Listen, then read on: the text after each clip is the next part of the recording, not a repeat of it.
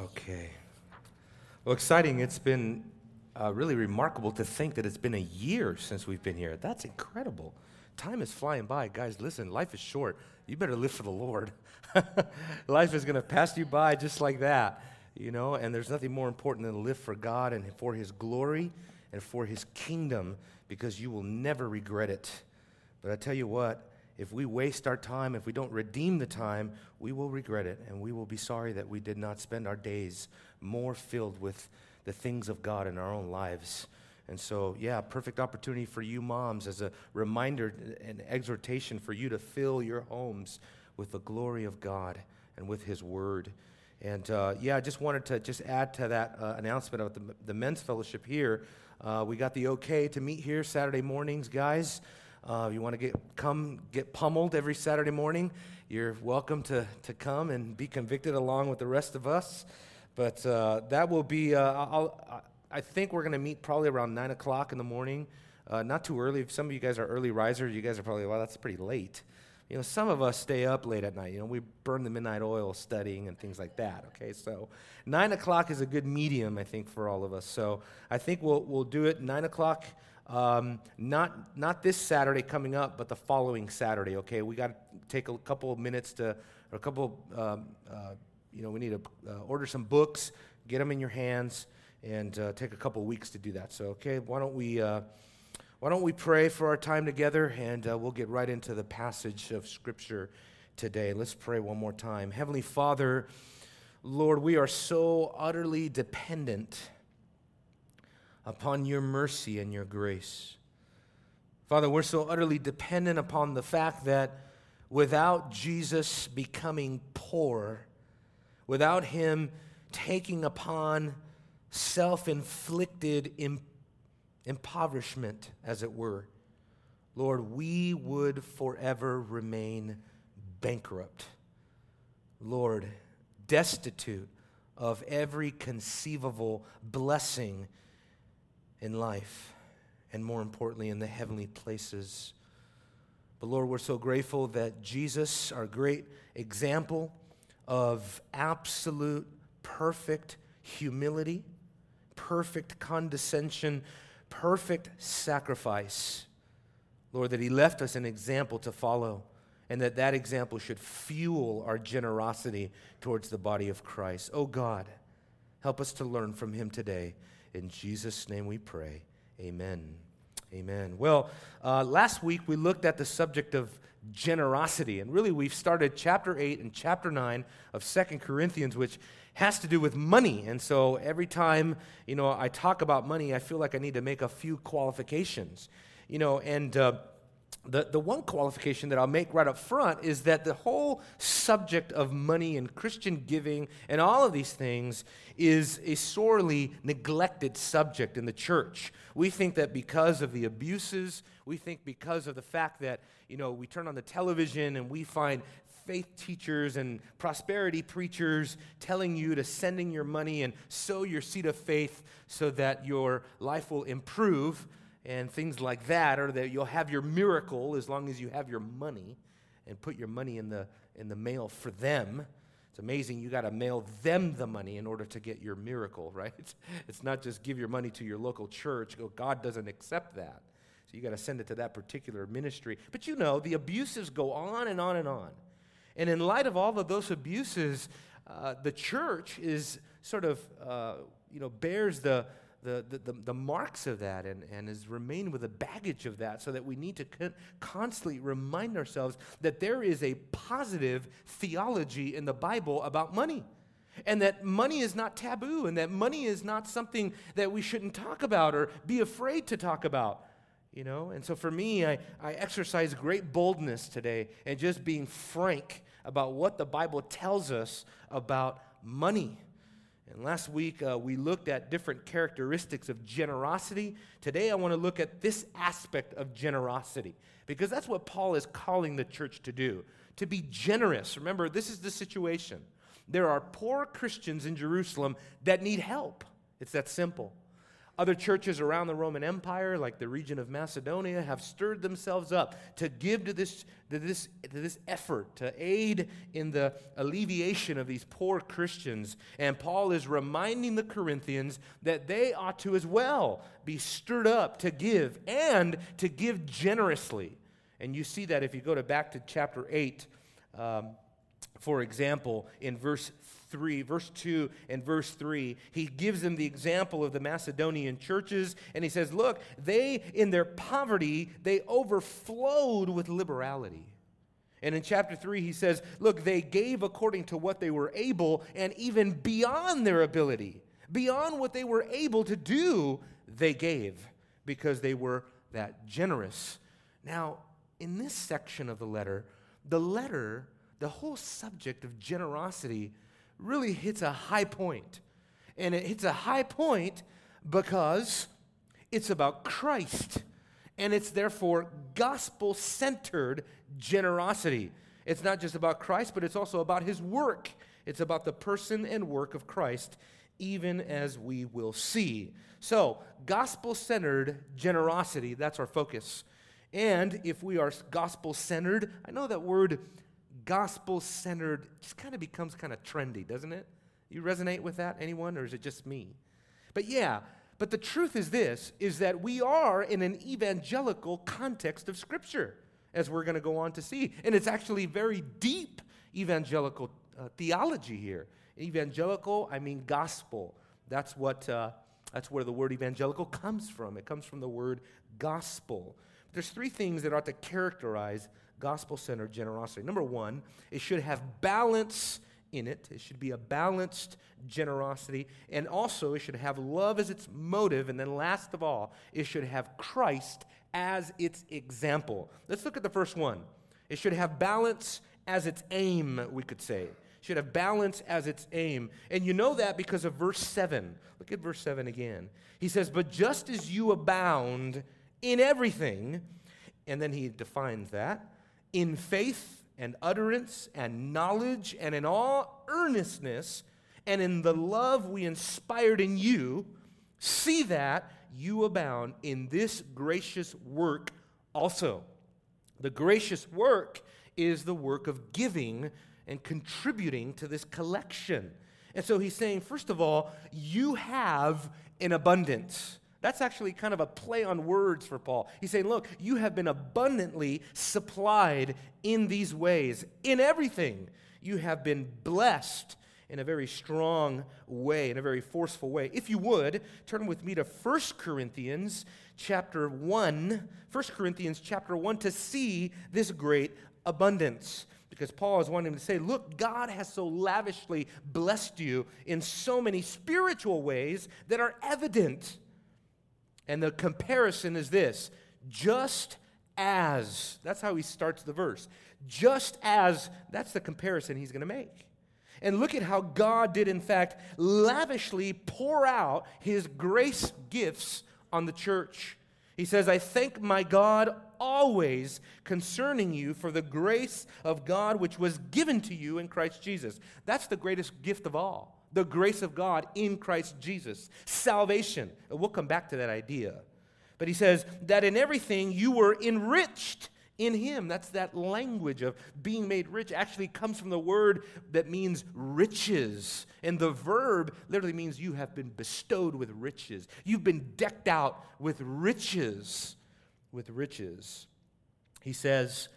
In, he says, "You have been enriched in him in all speech and all knowledge, even as the testimony concerning Christ was confirmed in you, so that you are not lacking in any gift, awaiting eagerly the revelation of our Lord Jesus Christ." Now, this passage right here is going to set the precedent for the rest of the book, First Corinthians, for the rest of the book. He's going to talk about um, spiritual gifts.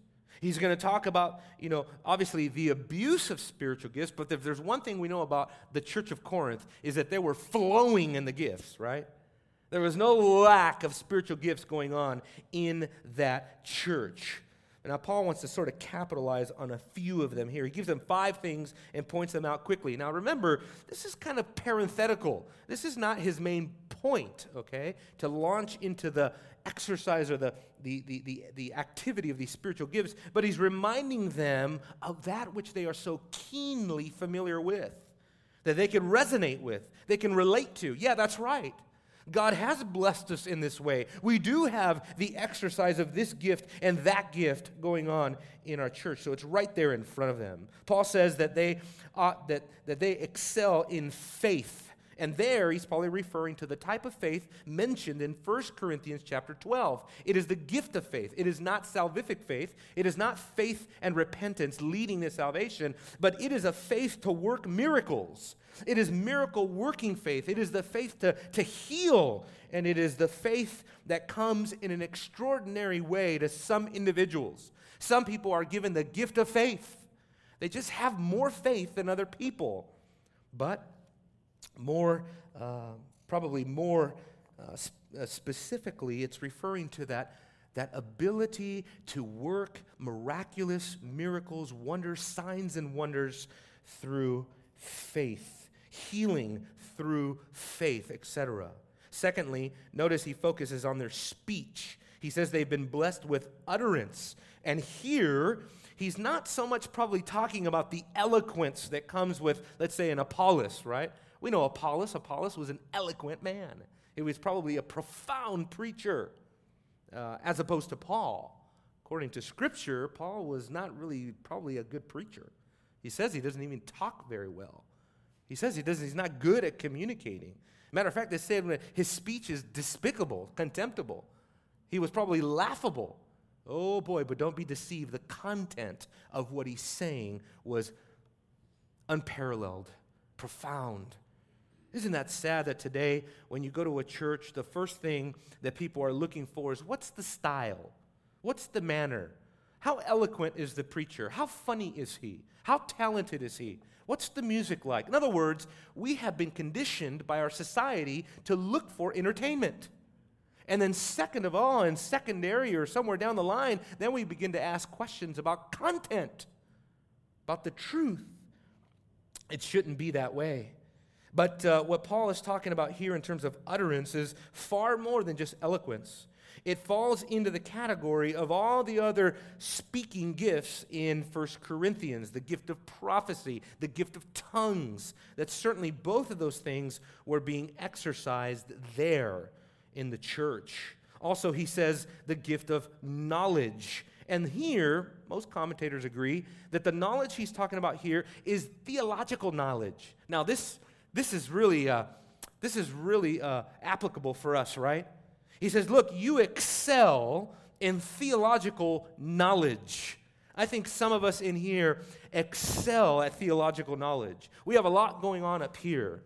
Some of you know Greek. Some of you know Hebrew. Well, some of you. Hebrew's not that easy. So, John, you know a little Hebrew. Don't be bashful about it. Praise the Lord. You know, but we have doctrine, we have knowledge, but the question is, is where, when does it go from our head to our hands? And, you know, woe to you if all you have is a bunch of head knowledge. Woe to you if all you are is just a walking, you know, theological encyclopedia, but you don't do anything for anybody. You're so lopsided, you're about to fall over. You need a little balance. You need to be balanced, and that's what he's calling them to do. It's exactly what he says in First Corinthians chapter three, verse two, saying, look, if you understand all mysteries, but if you do not have love, you're nothing. You're, you're just a, you're, you're like a clanging cymbal. That is the type of imbalance that a person can fall into. And by the way, let me just tell you, it is so good for us to be reminded of this. You know why? Because Scripture tells us that it is not very long before we get out of balance. It's not very long before we can go astray and off the path. And we can forget things that we think, okay, these are just basics. These are the A B Cs of Christianity. But guess what? It doesn't take but Monday through Friday for you to forget about the A B Cs of Christianity sometimes. It's very easy to become forgetful, okay? A second thing, the fourth thing is this. He, he he capitalizes on their zeal. Oh, they were zealous in the church. They were zealous for spiritual gifts. That's what it says. They sought to excel in spiritual gifts. So he sort of uses that zeal. And then the fifth thing, he says, also their love. But notice the way that he says this. The love we inspired in you. You know that love can be inspired. In other words, it could be fostered. It could be conditioned, nurtured. It could be cultivated. The love, the love of the brethren. So he uses these things to prime the pump, if you would, and get them ready and say, look, you are so zealous. You are so knowledgeable. You have great love. But where are all of those virtues when it comes to your wallet? Because it's very easy in the Christian life to go around doing all sorts of Christian activity and then become strangely irresponsible when it comes to your finances and your giving and your support.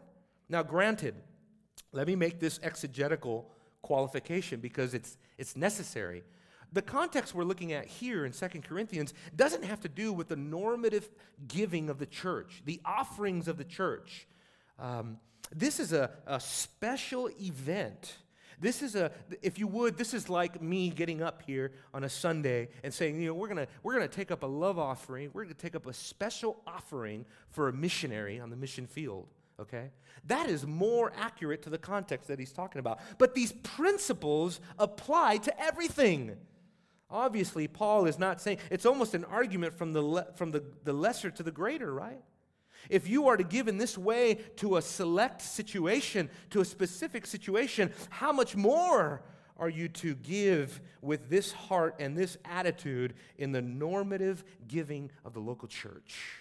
How much more disciplined ought we to be? And that's why Paul says, look, he reminds them of all the things that he had written to them previously about.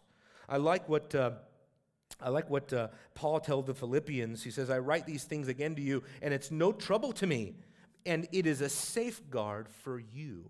It is safe for us to be reminded.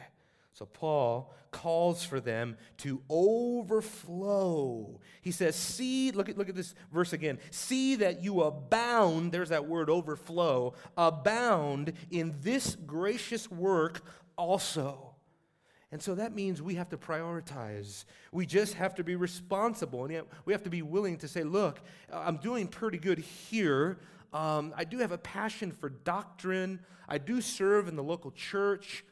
But don't do that without leaving the other things undone. Don't do that to the neglect of other very important issues. It could, it could be other things. It doesn't have to be money. It could be other areas maybe that you're not serving. Maybe you're faithful in giving to the local church, but you're not faithful in, in participating in the local church. You say, oh, but you don't know how much I give to the church. What does that have to do with fellowship? Well, you don't know how much I give to the local church. What does that have to do with serving? What does that have to do with using other spiritual gifts for the building up of the body? So, the second thing is that it also has to have love as its motive. Look at verse eight. He says, I'm not speaking this as a command. It's a very important phrase. He says, but as proving through the earnestness of others, the sincerity of your love also, of your love also. So the very first thing that he wants to appeal to them with is to show them, look, he's not being domineering. He's qualifying this and showing them he's not trying to be a dictator. Hey, you better give to this or you're in sin. Hey, you need to give to this because don't you know the other churches are giving? What's wrong with you? Remember, we talked about this last week. That's not really his tone. That's not his heart. He's not trying to make them jealous of the Macedonian church. He's trying to provoke them to imitation. He wants to provoke them to emulate that example, follow that example. And so he qualifies that by saying this, I am not speaking this as a command. And that's very important because in a church where there's problems and people already kind of have their, you know, their guard up, people already, you know, feel like they've gotten their toes stepped on. He's very, very careful to point this out. Let me just read a few scriptures about this, okay? Because this is really reveals to us the heart of the Apostle Paul. These letters, I tell you what, in a unique way, really show us the internal workings of the Apostle Paul. Second Corinthians chapter one, verse twenty-four, he says, I'm not lording, talking about his authority, I'm not lording it over your faith, but we are workers with you for your joy.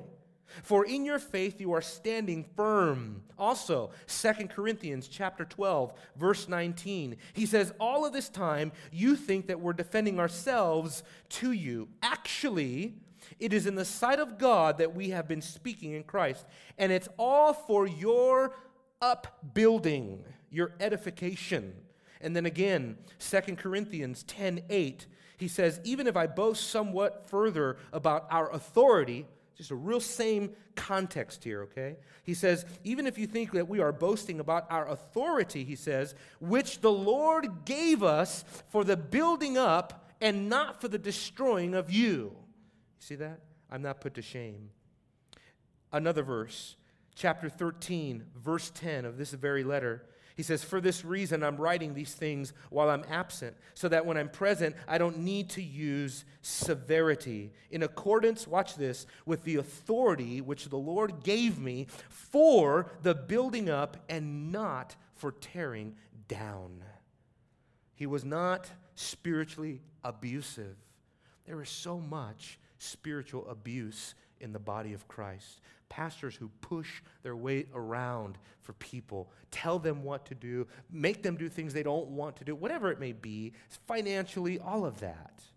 I mean, I've heard churches where elders will go to your church and tell you to open up your checkbook, and, and we want to see what you've been doing with your money because we just feel you haven't been giving in, in a proper way. You know what? I don't see that in the, in the scriptures. I don't see the apostles going around telling people, open up your finances, let me be your, you know, your personal, uh, your personal uh, whatever, uh, economist or, or what's the word? Somebody shouted out.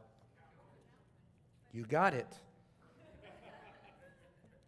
Maybe another verse that's really clear in the context here. This is Philemon, verses eight and nine. He says, therefore, though I have enough confidence in Christ to order you to do what is proper, yet, for love's sake, I rather appeal to you, since I am such a person as Paul, aged and now also a prisoner of Christ Jesus. Look, the, the Apostle Paul had so much spiritual authority just upon him. He's the Apostle Paul. He's a prisoner of Christ. He's going to, if anyone is in a position to exhort you, it's Paul. He's embedded with the authority of Christ, and he's in prison for the Lord. Boy, this guy could really admonish you. But he says, you know what? I rather appeal to you. What's the point of all of this? Love must, must be the motive. It's kind of like with your children, right? You have the authority to tell them what to do. Hey, be nice to your brother. Be nice to your sister. Share, you know? Be good. Don't burn the house down while I'm gone, whatever it may be. But you know, in the depth of your heart, you want those types of attitudes to flow freely from their heart. So you want to nurture and foster. You want to you want to uh, train them up in such a way where you're just not just daddy, mommy, the dictator, right?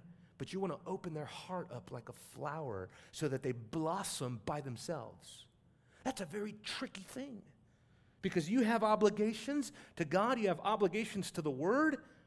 Think of Paul. He has obligations to make sure that the churches are pure, to make sure that the worship is sound, to make sure that the people are generous and loving and walking in the Spirit. Don't you think Paul could have used ten thousand different biblical arguments why they should give? But he's not being forceful in that way. He's not commanding them to do it. He's wanting to just draw it out. And he sets before them one more time the example of the Macedonians. He says, but as proving through the earnestness of others. What's that? What is that? The earnestness of others. That is a reference to the Macedonian churches, the context of verses one all the way to verse uh, five. That is the context there. Those, they are the others. In other words, they should have provoked in you the same kind of sincerity. The same type of love that was found in them should be found in you. And he uses this word, he says, proving. That word there means to test and then to find that it's genuine. That's what he wants to do. He wants to test them, put them to the test, and then find out that their worship is genuine. It's just amazing, absolutely amazing. So like the Macedonian churches who had been who had given from sincerity, they'd persevere in the midst of their trials, in the midst of their persecution. Remember, the, the reason why the Macedonian churches are so legendary in their giving is, number one, because they're poor. Number two, because they're persecuted. And number three, because they gave beyond their ability. They gave beyond. They were the generous ones, even though they were in an impoverished position. It's almost not fitting. It's almost unnatural how these churches could be so generous. And that's exactly why Paul sets this example in front of them, to look at that. And so Paul is wanting them to have the same type of generosity. And let me just bring in another issue here, okay? This is something that I brought up last time we were looking at this, but what is giving? What is Christian giving? And more important, what is ecclesiastical giving? When the church gathers together to give for a purpose, what do you call that? You know what you call it? You call it worship. That's what it is. It's worship. And that's why it says earlier on in the in the letter, in, in, up in verse five, he says, they first gave themselves to the Lord. They first, in other words, devoted their hearts to Christ. They first presented their hearts to the Lord. What would you have me do in this situation? Oh, I pray that in an opportunity outside, maybe even just a normative giving of the church, when that situation arises, that that's what you would do. That you wouldn't even think along the other lines, which is someone else will give to that. No, we're taking up a, a collection for something, a benevolence issue. Somebody's having a hard time, a family lost their job, mom doesn't work, has to stay at home, the bills are piling up. Can't we help? I pray that our first, our gut reaction to something like that would be would not be somebody else will take care of it. But our first reaction, it will always be to, okay, what can I do? No, no, no, what can I really do? How much can I give? Can I give more? Am I giving sacrificially? Am I giving in this way? Is this really, do I feel like what I just did is worship and well-pleasing to the Lord? What a, it just changes your whole perspective. But the reason I bring up the issue of worship is right here in verse eight. He says, proving through the earnestness of others the sincerity of your love. Worship must be sincere. God does not receive perfunctory worship, false worship, uh, uh, mechanical worship, just doing things out of rote. Well, this is what we do. We stand up, sit down, sing four songs, sit back down, and read the scriptures. But where is the heart in the midst of all of that? Be careful, dear brethren. Be careful that you don't fall into the same traps that the children of Israel fall. Oh, sure, we're not a theocracy. We are not developing our, bar, our, our farms and our agriculture, and we don't, we're, we're not the Old Testament institutions of Israel. We're not celebrating Sabbaths and new moons and festivals and those kinds of things anymore, but the heart is the same. And that's why Paul tells the Corinthian church, look at Israel and don't fall into the same trap that they did. Avoid the pitfalls of the nation of Israel. Isn't it amazing that God takes a whole nation as a paradigm for your individual walk with God? This whole issue of hypocritical worship, which involved the offering to the Lord, that whole issue reached almost an intolerable boiling point in Isaiah's day. And then finally, boom, God just speaks out of the void, in the sense, and and and, re, and an oracle of rejection for the for the Israelites and their worship. Let me just read to you one passage. Isaiah chapter one, verses thirteen to fifteen. He says, "Bring your worthless offerings no longer." This is really strong language, isn't it? Bring your worthless offerings no longer. Incense is an abomination to me. New moon, Sabbath, the calling of assemblies. I can't endure the iniquity of the solemn assembly. I hate your new moon, your festivals, your appointed feasts. They have become a burden to me, and I am weary of bearing them. So when you spread out your hands in prayer, and I will hide my eyes from you. Yes, even though you multiply your prayers, I will not listen. Your hands are covered with blood. Isn't that amazing? The depth of Israel's hypocrisy. And as a nation, we know what those sins were. It was hypocrisy at the gates, which meant they were oppressing the poor. They were oppressing the people who couldn't fend for themselves. The gates were the place where people were supposed to come and get a fair hearing. The judges would take care of them. There were lawyers there that would help them, but they couldn't get a hearing. They couldn't get anybody to plead the case of the orphan and the widow. And then the same people involved in that sort of harsh, cold, condescending uh, uh, activity then turn around and go into the temple and worship and think that they're bringing a A heart of devotion to God, and God says, I reject it. I completely reject it. Now let's move to the last thing, and that is that gospel-centered generosity, therefore, is, doesn't just have love as its motive, but it also has Christ as its example, and this is really the high point of the sermon, the high point of the, well, I better not disappoint now, right? But uh, that is the high point of the letter, really. Look at verse nine and ten, uh, verse nine, one more time. He says, for you know the grace of our Lord Jesus Christ. Amazing, isn't it? Sincere love. And then, to argue it, he says, for you know the grace of our Lord Jesus Christ.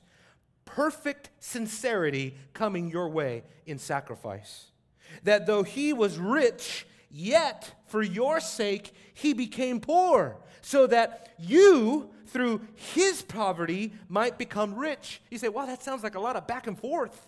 Yes, because Paul wants you to read this verse very carefully, because this verse contains all of the glories of the gospel right here. And if you take this phrase by phrase by phrase, you will see that what this passage is teaching is nothing less than the substitutionary atoning work of Christ and what he did on the cross. This is the ultimate analogy. When you think about sacrifice, we don't do this well. I don't. When you think about laying down your life for your brethren, that could be anything. Helping someone move. That's a big one right now. Right? When you compare that with ah, just sitting in your house with the A C and the ball game, that's really hard. I love you, brother. You know? Just not sure I want to get up off the recliner right now. But you know what I mean. In the smallest things, we should we should gravitate towards the example of Christ. I say, sorry to quote the old cliche, but what would Jesus do in this situation? How would he act? How sacrificial would he have been? Well, first of all, it all begins by acknowledging the grace of the Lord Jesus Christ, that he graciously bestowed his, his benefits upon you. And then, from there, it even moves on. Notice, he says, that though he was rich, such a small little phrase, and I want you to look at it in the Bible, because this is huge Christology right here. When was Jesus rich? Before he started his ministry? Impossible. Before he started his ministry, he was living in a detestable place called Nazareth. What good can come from Nazareth? So, this must be referring to Christ even before he was born. How could Christ, before he was even born, be described as rich? He was eternally rich towards God. He was eternally clothed with the glory and the majesty of his own eternal royal glories. This is a This is, this is the community of the Godhead that was for all eternity wealthy with itself. He was lavishly, wildly rich. And it describes several other things. Yet, For your sake he became poor, so the pre-existent Christ, who was glorious and rich beyond our wildest dreams, he says, became poor for our sake. And of course, to see that, turn with me to Philippians chapter two. This is the analogy of the faith.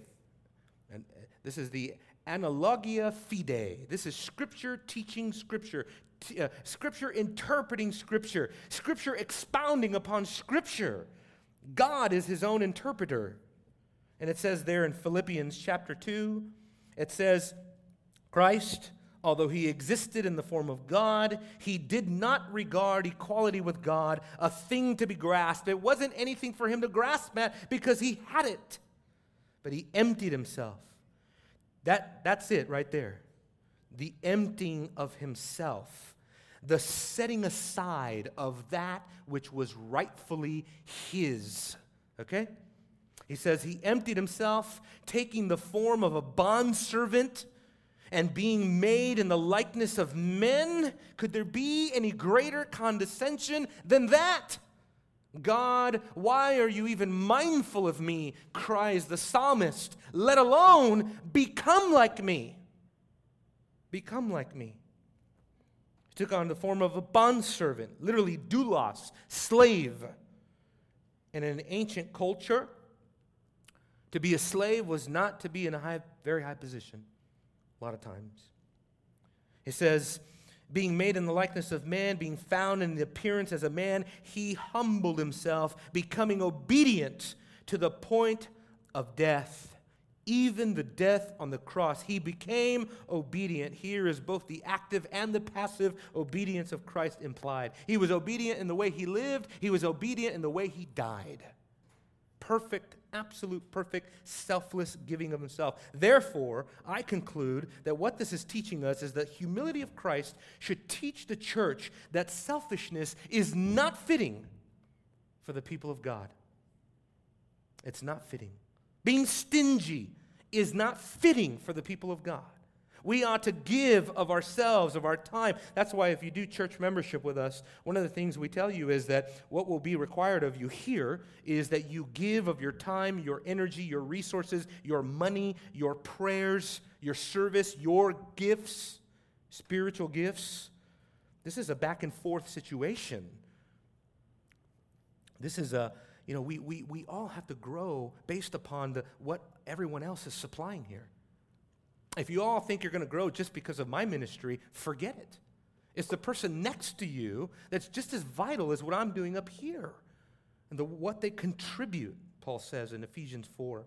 But let's go on. It doesn't also just tell us, look, we shouldn't be selfish, but also the incarnation resulted in enriching his people.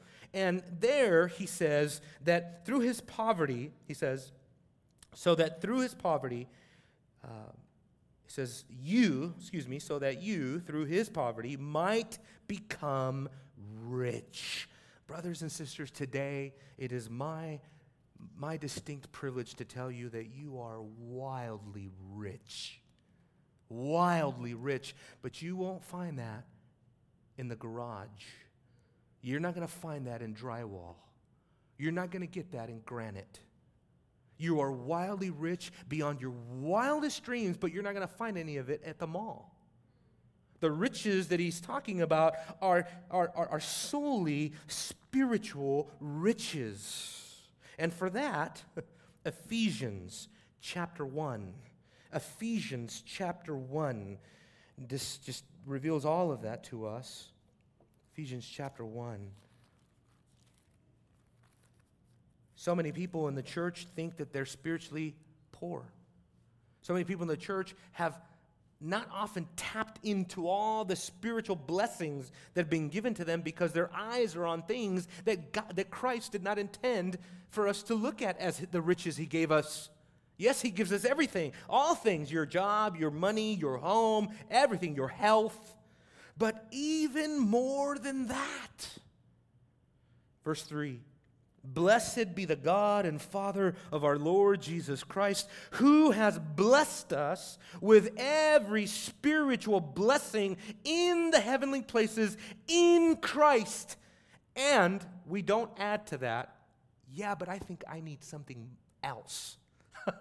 This is exhaustive. As Peter says, he has given us all things that pertain to life and godliness, everything. Every resource that we're ever going to need is there. And then he explains it here in verse four. Just as he chose us in him before the foundation of the world, your riches began long before you were ever around. God in his eternal decree, God in his sovereignty, chose to set upon you his covenant love and to make you his own, to make you his own. He says that we would be holy and blameless before him. In love he predestined us to adoption as sons through Jesus Christ to himself, according to the kind intention of his will, to the praise of the glory of his grace. That's where I'll stop. To the praise of the glory, because that's where it should end. Worship. What do you do when God tells you you have become a fellow heir with Jesus Christ and now you inherit what he has? Worship. That's the response that should flow from us. Now, last of all, brothers and sisters, when we look at this context, we, we imagine what type of people we ought to be. If you don't, if you're not impacted by the condescension of Christ, that he came down, if that doesn't fuel your love and your the sincerity of your love and the sincerity of your generosity for others, then you need to take another hard look at Jesus Christ, what he did for you and what he calls you to do and what he calls you to do for the church. The gospel, therefore, should we should we should look at the gospel and consider the gospel every time we give. Every time. Every time that we give, we should think about the gospel and think about Jesus and his laying aside his riches, taking upon the poverty that he does not deserve, and the biggest point of it all, as he says here, for your sake. It was for your benefit. How can we not, therefore, live for the benefit of others? Amen? Let's pray. Father, Lord, um, I'm so grateful for a Christian worldview today. I'm so grateful, Lord, that you've given us instruction even about what we do with our money.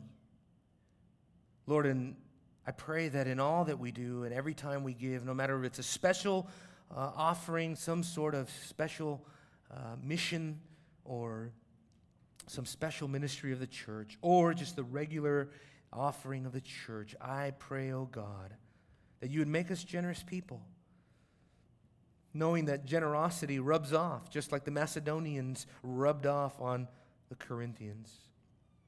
And Lord, as we look to the generosity of others, I pray that we would also be mature enough not to become envious, not to become jealous, not to become, Lord, conceited in any way.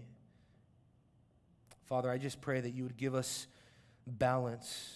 Let there be equality, exactly the way that Paul's talking about here, Lord, among us, that when we see a brother or sister struggling, destitute, in need, that we would want equality for them. We don't, we don't want to become impoverished ourselves, but we want to lift them up to a better place, to a place, Lord, where they can be uh, secure and just, Lord, in a place where you can just, Lord, lead them and guide them by your providence and, and supply every one of their needs. Help us, Lord, to be your hands and your feet in this area of mercy. We pray, Lord, that you would give us the mind of Christ, which is exactly what Paul is calling for right here. We pray these things in Jesus' name. Amen.